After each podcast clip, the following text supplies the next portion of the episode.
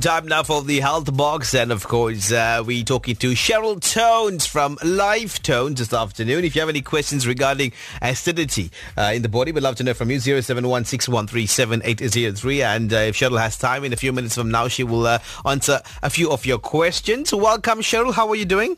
Hi, Lloyd. Thank you very much. Doing well. Well, last week you uh, took the back seat when Vincent was here. Yes. Today you're in the hot seat. Am. Welcome to the show. Good to have you. Thank you, Lloyd. Good to be here. Right, so we're talking about the dangers of high acid levels and the uh, seemingly unrelated, unusual effect it has on our overall health.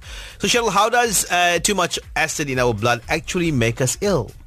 Well, it's important to note that all disease stems from an acidic body. So as soon as you become acidic, that's when we become ill.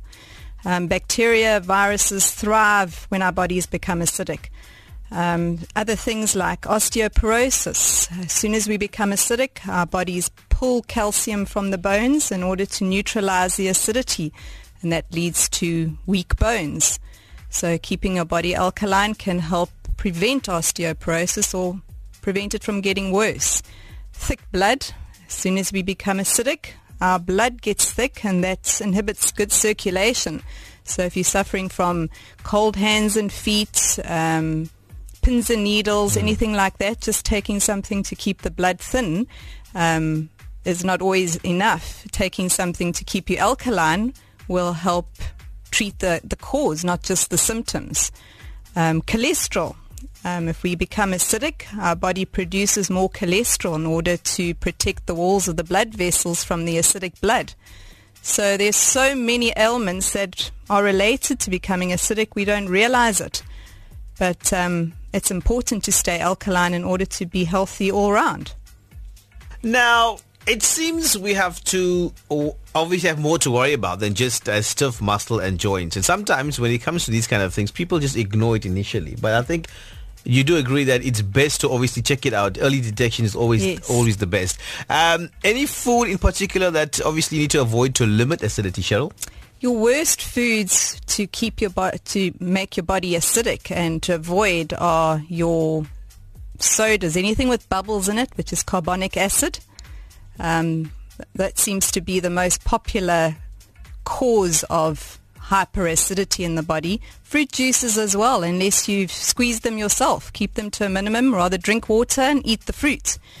And um, obviously sugar. Keep that to an absolute minimum. Eat the fruit, drink the water, and you'll be healthy. And um, stay away from sugar as much as possible. Stay away from sugar. All right. if you have any questions, 0716137803. Talking about acidity with uh, Cheryl Tones. Any final words from you, uh, Cheryl, and uh, for to all the people listening in as well going forward, maybe um, wise words of wisdom? Well, the most important thing to stay healthy nowadays is to keep your body alkaline. Um, you can use Lifetones to keep your body alkaline. You can eat lots of green vegetables, celery being the most alkaline of all Celery. the vegetables. Yes, So not we- everybody likes it, but it's the it's the best. Anything green, but Right. Mm-hmm. celery being the best. And you can juice it, you can eat it any which way you like it. So juicing is cool. Just make sure Juicing it's, cool. it's in its pure form. Yes, you don't need to take a lot of it. You Mm. can do a shot glass of it in the morning. Uh, mix your, your celery with your parsley, um, and you'll be you'll be alkaline for the day. I think that's key. What you said is in terms of uh, a shot glass, in terms of how much do you take? Because some people overdo it.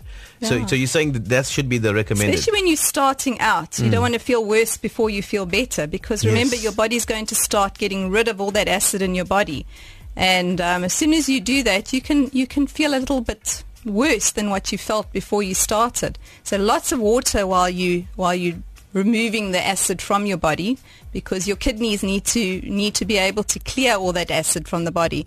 So if you're going to start making your body alkaline, the first thing to do is to drink lots of water. Otherwise, your kidneys are not going to be able to remove the acid from the body. So you're Right. taking in all these lovely vegetables, but if you're not drinking enough water, the acid won't be able to leave the body. There you go. So Informative lots of water. session. uh, lots of water, lots of water.